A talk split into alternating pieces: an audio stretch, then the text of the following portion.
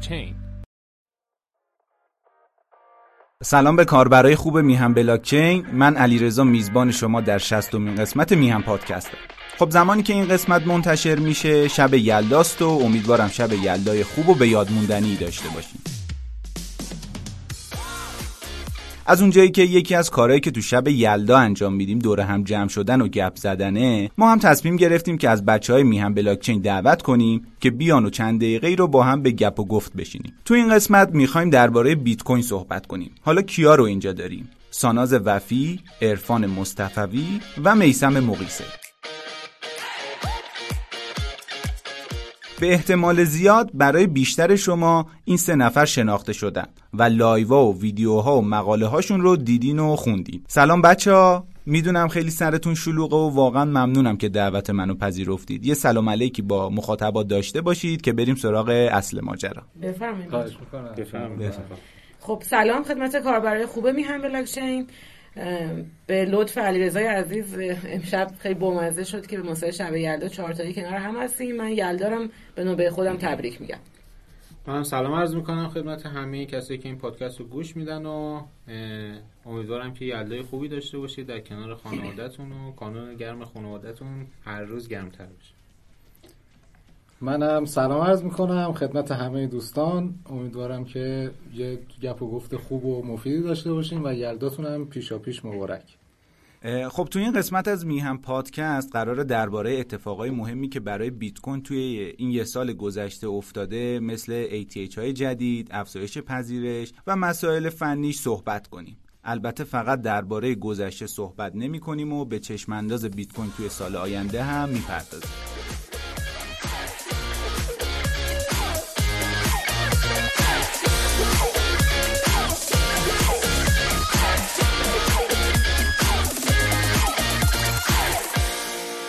خب میثم جان اگه موافقی با شما شروع کنی، من یه توضیحاتی رو اول میدم که شنونده هامون هم در جریان اتفاقا قرار بگیرن و بعد نظرت رو میشنویم.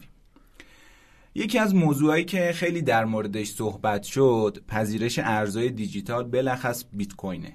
انگار هر مجموعه‌ای که میره سمت بیت کوین یه اعتبار خاصی پیدا میکنه و خودش با افتخار میگه که بیت کوین هم به اکوسیستم ما اضافه شده. مثلا تسلا تو فروردین ماه اعلام کرد که از بیت کوین به عنوان یه روش پرداخت استفاده میکنه. البته بعدتر ایلان ماسک مدیر عاملش گفت به خاطر بحث‌های محیط زیستی باید روی این تصمیم تجدید نظر کرد و داستاناش درباره حمایت از دوج کوین و میم کوینا شروع شدن. درباره این موضوع تو مقاله زندگی نامه ایلان ماسک بیشتر صحبت کردیم، لینکش رو براتون میذاریم. اتفاقای دیگه مثل خرید سنگین بیت کوین توسط شرکت‌های بزرگ، راه اندازی دستگاه‌های ATM برای بیت کوین که نسبت به سال گذشته 167% رشد داشته و البته پذیرش بیت کوین توسط ال سالوادور به عنوان ارز رسمی، اگه روی این ارز دیجیتال تأثیر نذاشته باشه بی‌تأثیر هم نبوده. تویتر هم با راه اندازی سرویس انعامش از بیت کوین استفاده میکنه و جک دورسی مدیر عامل سابقش گفته بود که بیت کوین یه عامل کلیدی تو آینده توییتره و حاضر به خاطر بیت کوین از توییتر بره، که آخرش هم این کارو کرد و استعفا داد. این موارد رو گفتیم که به این سوال برسیم. میثم به نظر تو آیا این اتفاقا واقعا نشون دهنده پذیرش انقلاب دیجیتالی اقتصادیه یا شرکت‌ها و بازیگرای بزرگ پیش خودشون گفتن علل حساب ما سود خودمون رو به دست بیاریم تا ببینیم بعداً چی میشه؟ چون همونطور که خودت بهتر میدونی کنار این همه گشایش یه طرف قضیه هم اقداماتی مثل ممنوع کردن فعالیت ماینرها تو چین و قوانین سختگیرانه تو بعضی از کشورها کارو سخت کرده. خوشحال میشم نظرتو بشنوم راجع به این قضیه. آره حتما. من تقریبا با بخشی از صحبت، حالا اون سوالی که گفتی موافقم، با یه بخشش نیستم.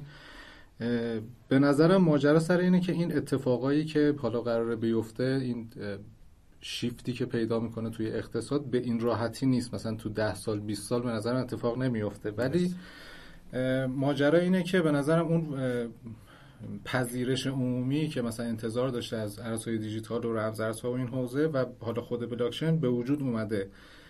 من اینو استناد میکنم به یه سری شاخص‌ها مثل مثلا ورود سرمایه به بازار. وقتی قیمت‌ها بالا میره خب حتما ورود سرمایه اتفاق افتاده. یا مثلا سرچ گوگل رو من یه نگاهی که میکردم توی گوگل تقریبا سال 2021 دیگه بازه 2-3 ماهه‌ای حتی بیت کوین از طلا بیشتر سرچ میشد. خب وقتی این دوتا رو با هم مقایسه میکنیم، وقتی طلا رو مثلا ما مثال میزنم، شما از پدر جد منم بپرسی که آقا من چی بخرم، میگه طلا. وقتی که این دوتا تو دنیا به یه اندازه سرچ میشن، فکر میکنم که این اون اتفاقی که پذیرش عمومیه، میتونیم نتیجه بگیریم که اتفاق افتاده. تو ایران هم خیلی جالب شده، حالا حتما بچه‌هام تجربه‌شو داشتن. من نونوایی که میرم، طرف برمیگرده میگه که مثلا دو نفر دارن با هم صحبت میکنن، یکی برمیگرده میگه برازم شیبا این مثلا مارکت NFT شو که آورد خوبه ها، فاندای قویه. اون یکی میگه نه، دوج مقاومت شکسته، اونو باید بخریم. فکر میکنم اینا همه مفهومش اینه که آره به اون پذیرش رسیده. ولی من خودم نظرم اینه که حالا خرید شرکت‌ها که بیت کوین میخرن، ETF بیت کوین که اومد، اینا هم هست همشون. ولی اتفاقی که هست مثل ATM و این چیزایی که هست، من خیلی اینا رو جدی نمیگیرم. نظر شخصی منه، خیلی جدی نمیگیرم. خیلی مفهوم برای من نره که چه دلیلی داره مثلا بیت کوینی که یه ساختار دیگه ای داره دقیقاً بیاریم یه جوری بشونیمش روی همون سیستم اقتصادی قبلا. اینو من خیلی ازش برداشته این که پذیرش عمومی میتونیم بفهمیم از اینکه پذیرش عمومی اتفاق افتاده برداشت نمیکنم من. ولی یه مسئله‌ای که هست، من نظرم اینه که پذیرش عمومی در مورد کل بازار اتفاق افتاده و بیشتر در مورد بلاکچین. بیت کوین یه مشکلی که به نظر من داره اینه که پتانسیل این که این پذیرشه حالا اتفاق افتاده، ولی این پتانسیلی که از این بتونه استفاده کنه رو به نظر من نداره. حالا چرا نداره؟ مثلا اتفاقی که واسه تپروت افتاد باعث شد که مثلا لایتنینگ بیت کوین یه مقداری بهتر و به صرفه تر بشه استفاده ازش. خب دیدیم لایتنینگ 2-3 برابر هم تعداد نوداش رفت بالا، هم کانال‌های پرداختش بیشتر شد، هم مثلا تعداد بیت کوین هایی که رفت توی لایه لایتنینگ بیشتر شد. ولی دیگه حدش همینه، یعنی خب از بیت کوین چه استفاده دیگه‌ای بشه؟ و فکر می‌کنم که پذیرش بازار رو باید با پذیرش بیت کوین دیگه جدا کنیم. یعنی الان بازار به یک بلوغی به نظرم رسیده که همه الزاماً به معنی این نیست که بیت کوین فقط بره بالا یا به پذیرش برسه. الان NFT، متاورس و حالا ایده‌ای که شبکه اتریوم داره، حالا نه تنها اتریوم، همه شبکه‌هایی که هستن، دیدی که یه ایده متاورس اومد و چقدر به راحتی اتریوم تونست اون رو هندل کنه و جذب کنه. حالا هم اتریوم هم شبکه‌هایی که قابل برنامه‌نویسی هستن. این اون پتانسیلی که منظورم بیت کوین نداره ولی شبکه‌های دیگه دارن اینه که این پتانسیل وجود داره و اگر ایده‌ای مطرح میشه به راحتی میتونن جذب کنن و حالا مردم بیان و ازش استفاده. آره دقیقاً. یه زمانی تا صحبت از ارز دیجیتال و بازار رمز ارزها میشد، همه فکر می‌کردن فقط بیت کوینه و یعنی این دوتا رو با هم مساوی و برابر قرار میدادن، یه چیز در نظر میگرفتن. صحبت درسته. آره. اون مسئله‌ای که در مورد چیز گفتی، مخالفتایی که هست حالا چین و اینا، خب اتفاقی که واقعا از همون سال 2013 افتاده، 2017 افتاده، الان دوباره افتاده، حالا چند وقت پیش 2019 هم دوباره چین همین بازی‌ها رو در آورد. اینو خیلی نمیشه گفت، این فکر به نظرم بازیه بیشتر، چون شما اگر ماینرایی که بر اساس کشورها دارن تو چه کشوری فعالیت میکنن نگاه کنی، بعد از اینکه چین اومد ممنوع کرد، خب سهم چین تقریبا 20% کاهش پیدا کرد، ولی در عوض سهم آمریکا 4 برابر رفت بالا که همه شاید انتظار داشتن که خب الان قزاقستان و ایران و روسیه بیان سهم بازار رو بگیرن، ولی همه یهو رفتن آمریکا. خود آمریکا هم اینا رو یعنی پذیرشش براش وجود داشت و گفتش که خب بیاید تو کشور ما. اگر اینو نکته منفی میگیری، پس این ورش نکته مثبت دیگه، چون این ور چینه اون ور آمریکاست و اونا. من خیلی حالا هم اون شرکت تسلا، اون بازیه که ایلان ماسک در میاره و این اتفاقایی که حالا مخالفتایی که هست، من نمیدونم پشتش چیه، ولی بیشتر من اینا رو بازی میبینم، نظر شخصی منه. ولی فکر نمی‌کنم خیلی پشتش فکر مرتبط با تکنولوژی باشه. فکر می‌کنم یه سری بازیاست که داره اتفاق میفته. بسیار عالی. بریم سراغ بحث‌های زیرساختی و فنی و آقای عرفان عزیز.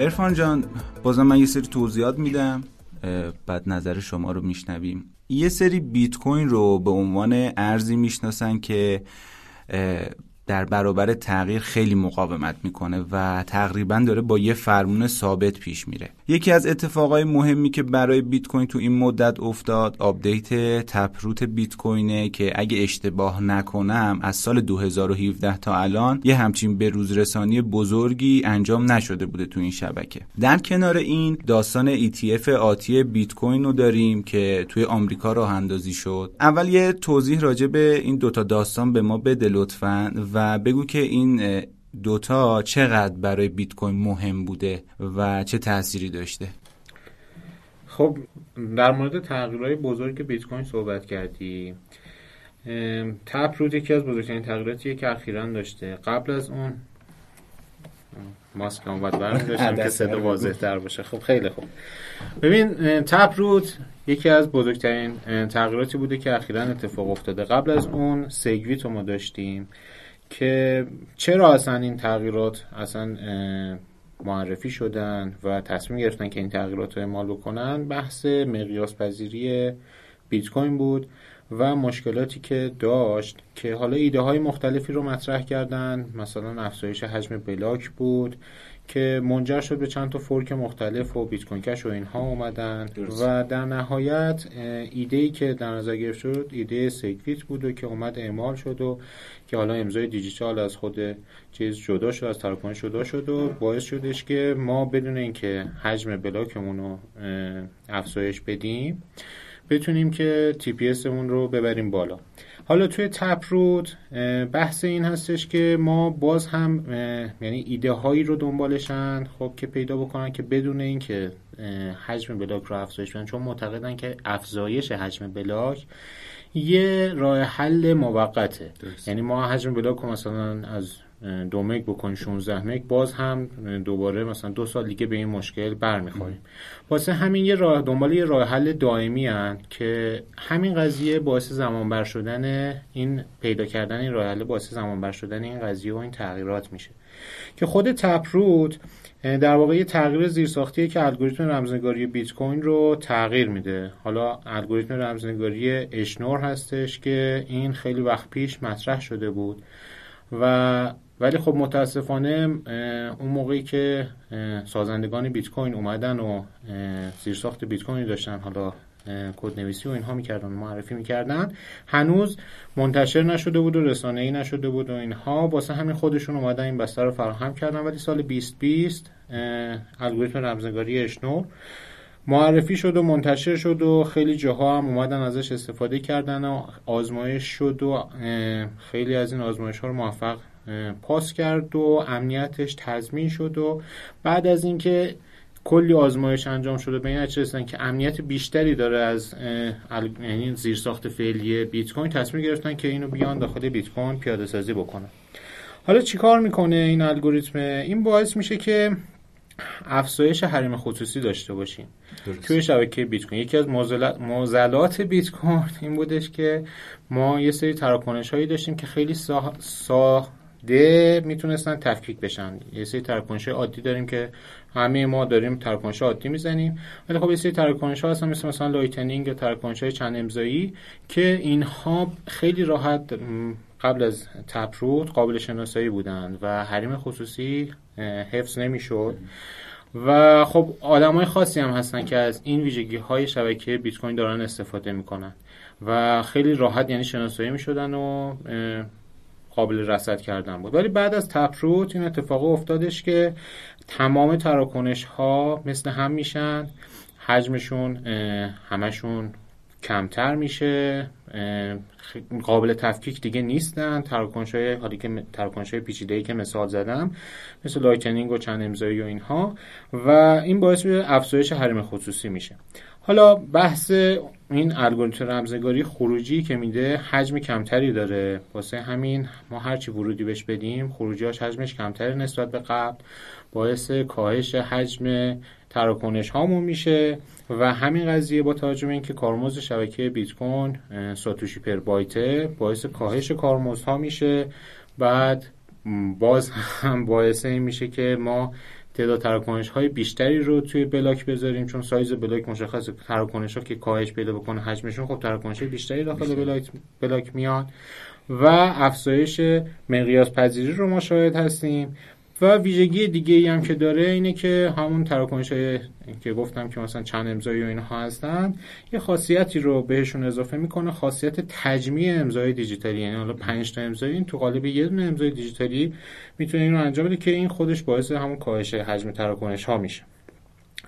بحث دیگه‌ای که حالا از لحاظ زیرساختی تو شبکه بیت کوین هست و باعث میشه که این تغییر پذیریش خیلی کند بشه، بحث اینه که یه دموکراسی توی شبکه بیت کوین حاکمه و بیشتر از 90% زیرساخت شبکه، اون نودهایی که دارن به شبکه سرویس میدن، باید اون تغییر رو بپذیرن. بعد از حالا بیت کوین پروپوزال BIP 9 که حالا معرفی شد، یه سیستم سیگنالینگی مطرح شد که این دوره 2016 بلاکه داره که حداقل 1815 تا بلاک، یا به عبارتی 90% بلاک ها باید اون تغییر رو بپذیرن توی اون دوره، و اگه این تغییر رو نپذیرن دوباره میره دوره بعدی، یعنی 2016 تا بلاک دیگه انتخاب میشه که ببینن که میتونن به اجماع برسن یا نه. که الان مثلا برای تپ رود با این همه که ما توضیحات دادیم و که مثلا خوبه و مثلا الگوریتم رمزنگاریش حسابشو پس داده بود و کلی از آدمایی که تو حوزه مالی بودن اینو تضمین می‌کردن، اینا می‌خواست بیاد اعمال بشه و اینها، 3 ماه حدوداً طول کشید که این اتفاق بیفته. بحث دیگه ای که مطرح، حالا این پس یه اتفاق خیلی بزرگ بود واسه بیت کوین، خب خوبه، یعنی یه راه حلیه واسه اینکه ما حجم بلاک رو افزایش ندیم ولی تی پی اس رو ببریم بالا. و خود کسایی هم که حالا توی زیرساخت بیت کوین تاثیرگذارن دنبال این همچین ایده هایی هستن، دنبال راه حل موقت نیستن، دنبال راه حل دائمی هستن. واسه همین این قضیه زمانبر و اون اجماع رسیدن زمانبر. حالا بحث بعدی که مطرح کردی بحث ETF آتی بیت کوین هستش. خب ETF بیت کوین ما داشتیم، حالا جدیداً ETF آتی بیت کوین هم اومده. بحثی که هستش ETF بیت کوین می اومد روی قیمت بیت کوین توی حالا اون اثبات وابسته به اون بود، اون قیمتی که اصلا این قیمت لحظه‌ای که بیت کوین داشت وابسته به اون بود. ETF آتی بیت کوین به قیمت بیت کوین توی بازار آتی وابسته است و حالا خود ETF هم که در واقع اکسچنج تریدد فاند، خب که یعنی صندوق سرمایه گذاری قابل معامله که این حالا توی بازارهای معاملاتی که هستش، خیلی از معامله گرا که حالا مشخصتا فردم نیستن، یعنی مثلا شرکت‌های حقوقی هم، مؤسسات مالی هستن، دوست دارن که توی بازارهایی که مرتبط هستش حالا با صندوق‌های سرمایه‌گذاری و اینها فعالیت بکنن و بازارشون خیلی این قضیه متفاوته، یعنی وارد بازارهای دیگه‌ای نمیشن، یه تعصب خاصی هم دارن و حجم سرمایه‌ای که توی این بازارها هست، گفتم چون مؤسسات هستن و شرکت‌ها هستن، اینا خیلی سنگینه، یعنی این قضیه میتونه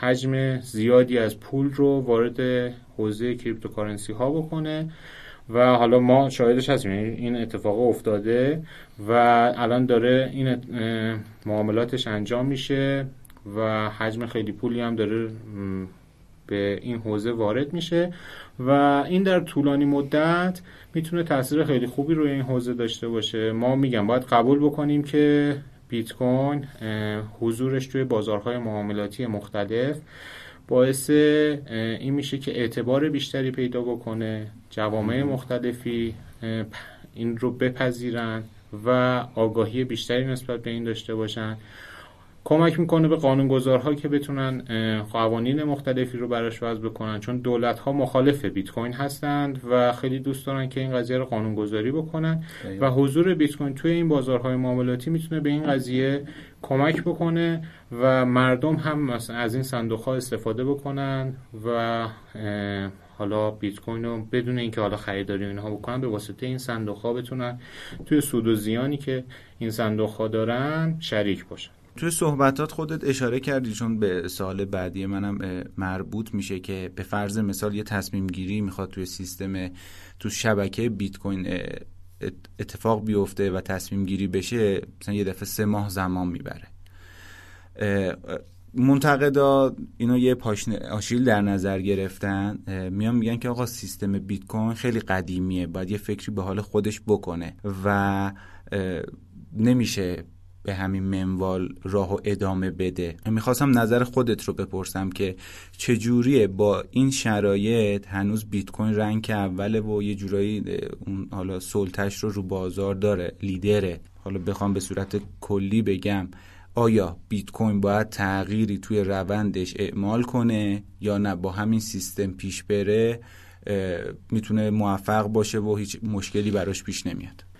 ببین بحثی که هستش اینه که حالا جامعه‌ای که بیت کوین رو دارن میگردونن، اولا که غیر متمرکزن و تو کل دنیا هستن و زیرساخت بیت کوین واسه همه بازی که میتونن توی این قضیه مشارکت بکنن.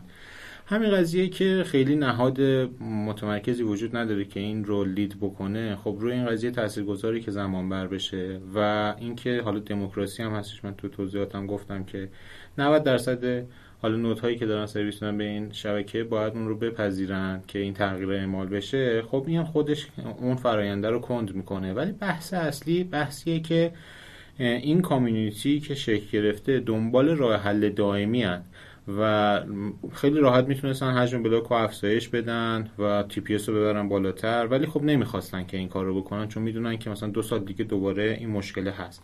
رفتن سراغ این که حجم تراکنش ها رو کاهش بدن، از الگوریتم های رمزنگاری مختلف استفاده بکنن و کارهایی بکنن که این تراکنش‌ها با هم دیگه تجمیع بشه. مثلا سیستم لایتنینگ اومد که حالا روز به روز هم داره استفاده ازش بیشتر میشه به واسطه تپروت که حریم خصوصی افزایش پیدا میکنه و این قضیه خودش باعث میشه که یه بستری به وجود اومده که نوآوری داره، ایده های جدیدی شکل میگیره، ایده های ساده ای نیستن. این هایی که حالا ما همین الان توی این پادکست گفتیم راجعشون صحبت کردیم، ایده هایی هستن که از لحاظ فنی خیلی زمان بر پیاده سازیشون و خیلی سخت‌تر از اینه که مثلا ما افزایش حجم بلاک کوین ها رو داشته باشیم و این قضیه باید توی حالا لابراتوارهایی که هست آزمایش بشه، آدم‌های مختلفی بیان مثلا کوالیفای بکنن حالا اون کدهای برنامه‌نویسی و اینها رو که بتونه بیاد و بدون نقص توی شبکه اعمال بشه و اجرایی بشه و همه بتونیم ازش استفاده بکنیم.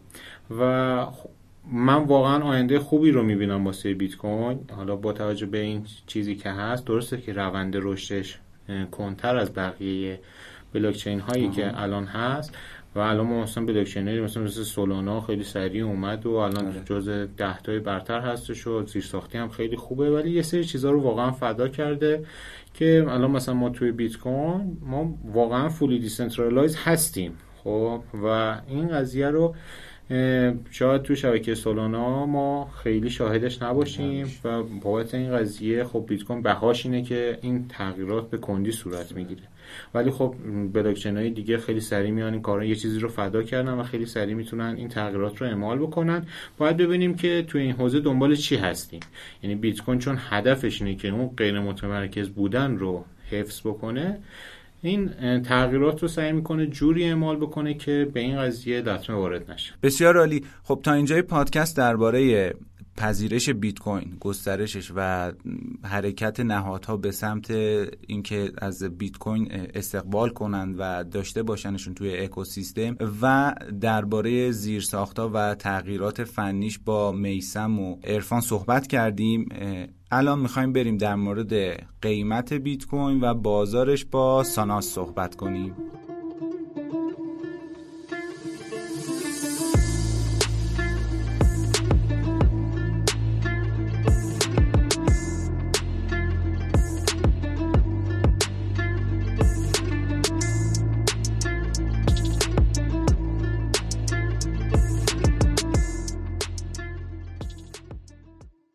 ساناز، سال پیش همین موقع قیمت بیت کوین $22,803 بود. از این نقطه بود که بولیش مارکت شروع شد و بیت کوین رکوردهای جدید ثبت کرد. چه اتفاقی افتاد؟ آیا کسی اصلا فکرشو میکرد که این تغییر روند یا حالا بهتر بگم این ATH برای بیت کوین ثبت بشه؟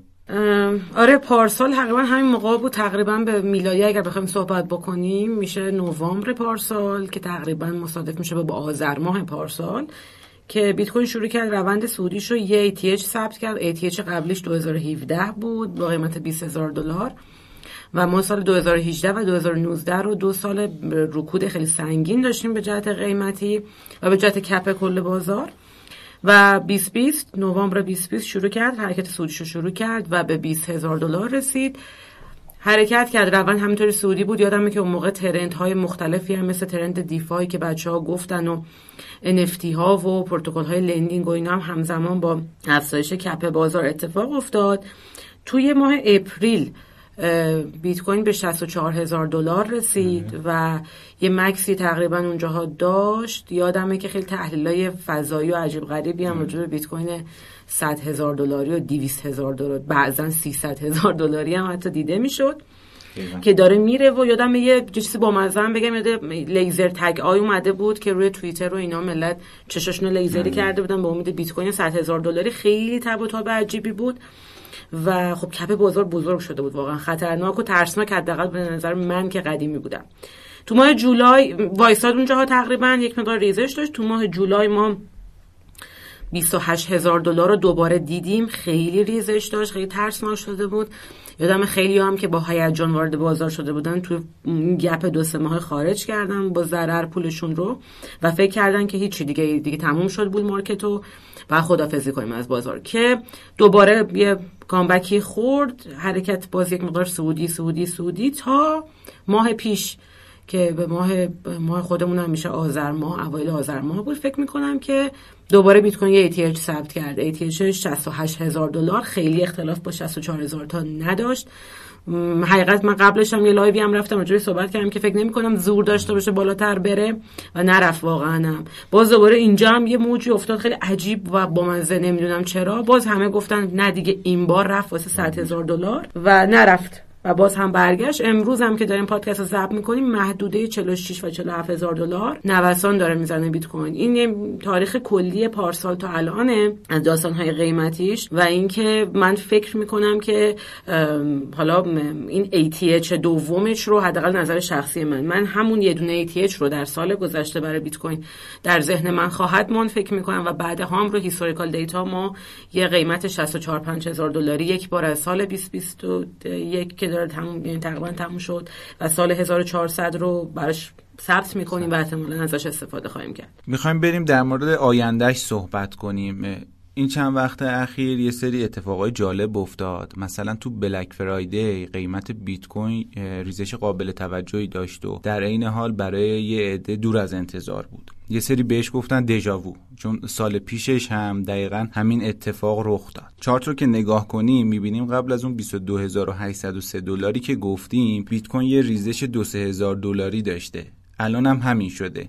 خیلی اون موقع منتظر بودن همونطور که خودت گفتی بیت کوین یه ضرب تا بالای 20,000 تا و نمیدونم 30,000 تا و اینا بره، ولی رو 19,000 تا موند. الان هم یه عده منتظر بودن که بره بالای 70,000 تا و برسه به 100,000 تا، ولی قیمت برگشت و الان هم تقریبا رو همون 46,000-47,000. آیا میتونیم بگیم بیت کوین داره آماده میشه که دوباره یه جهش درست حسابی داشته باشه؟ بذار اینطوری سوالم رو خیلی مشخص و واضح‌تر بگم. انتظارمون از بیت کوین چیه؟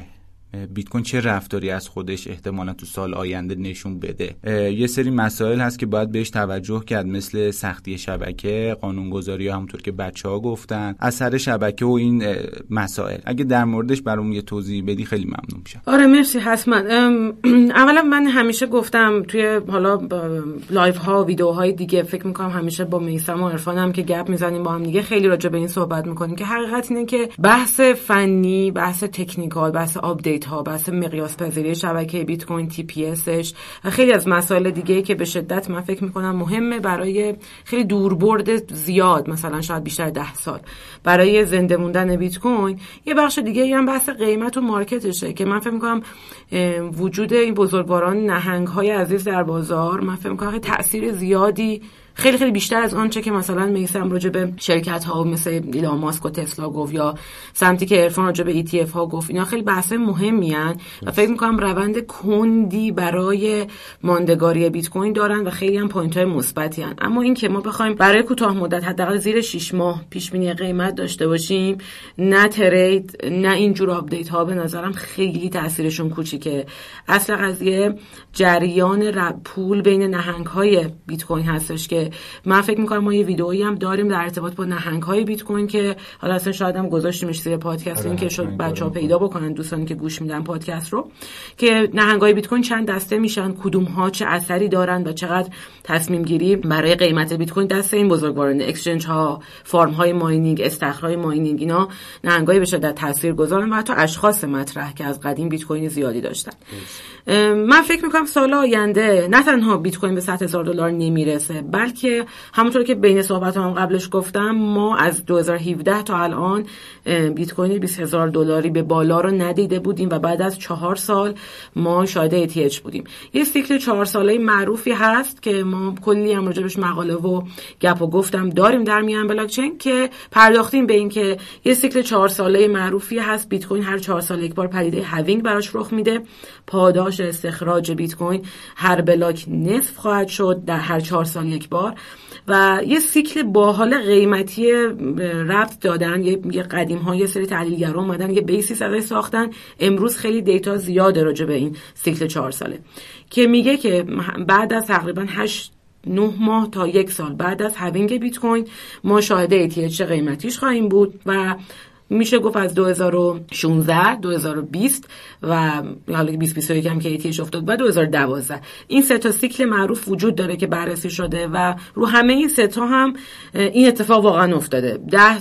10 ماه تا یک سال بعد از وقوع هاوینگ ما شاهد ETH قیمتی بودیم. امسال هم همین اتفاق تقریبا افتاد و بیت کوین ETH جدید ثبت کرد بعد از 4 سال و من فکر می‌کنم اگر بخوایم با اون سیکل حداقل که منطقی ترین و نزدیک ترین به واقعیت هم هست پیش بریم، سال 2022 نه تنها برای بیت کوین ETH به همراه نخواهد داشت بلکه مشابهت با سال 2018 و 2019 خواهد داشت، 2 سال آینده، و مشاهده یک رکود قیمتی خواهیم بود که خیلی خیلی هم خوبه. اینم یه فان فکت باحال بگم، یه دیتایی هم در آوردن راجع به سالهای بر مارکت که سال توسعه و زیرساخت معمولا پروژه ها دیگه مارکتینگ رو میذارن کنار، بحث قیمت و حجم بازار و این صحبت ها یک مقدار خوابیده میشه، 1-2 سال بیشتر راجع به توسعه صحبت میشه، راجع به آپدیت های شبکه ها صحبت میشه و باعث میشه بازار جون بگیره برای بول مارکت بعدی و خیلی هم خوبه اتفاقا. یعنی من خیلی دوست دارم اینو همه بدونیم که بر مارکت واقعا سلامت یک بازار رو میرسونه و باید اتفاق بیفته.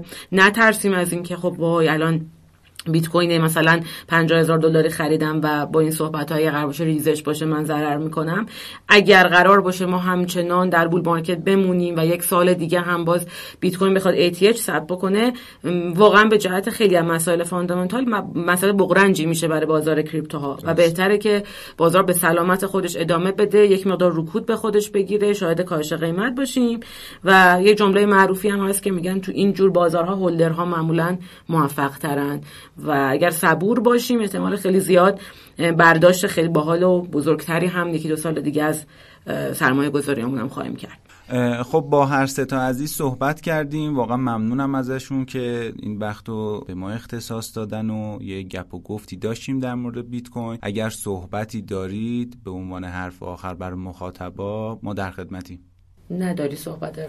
خیلی هم عالی، چون مناسبت شب یلدا داره و اینها و میدونم که کنار خانوادتون هستین، بهتون تبریک میگم شب یلدا رو. انشالله که هر روز وقت بیشتری رو در کنار خانواده بگذرونید. یکم میخوای حافظ بخونی؟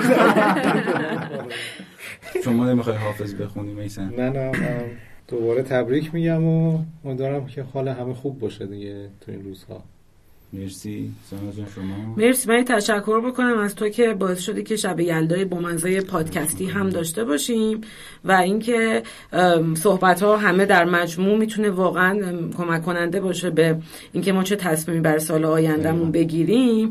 ولی ما علیرضا قول داده که ما کلی گپ‌های دیگه در واقع عنوان نوروز و ژانویه هم در این مورد داشته باشیم ان شاءالله با مهمون. حتما برنامه‌ای به قول گفتنی بالقوه خوبی داریم، ان شاءالله که بالفعل هم میشه و کلی اتفاقای خوب میفته. خب اینجا 60مین قسمت از میهم پادکست هم تموم شد. بازم شب یلدای همگی مبارک باشه. امیدوارم که بهترین اتفاقا براتون بیفته. در مورد بیت کوین گذشتهش، یعنی از سال گذشته تا این تاریخ صحبت کردیم، در مورد چشماندازش حرف زدیم و اتفاقایی که براش افتاد. ممنونم که همراه ما بودید. قسمت‌های قبلی پادکستمون هم میتونید از داخل سایت mihanblockchain.com یا در پلتفرم‌های صوتی شنوتو، کست باکس، اسپاتیفای، پادبین، ساوند کلاود و همینطور در کانال تلگرامی میهم بلاکچین بشنوید. حتما نظرات و پیشنهادات خودتون را با ما در میون بذارید. فعلا خدا نگهدار.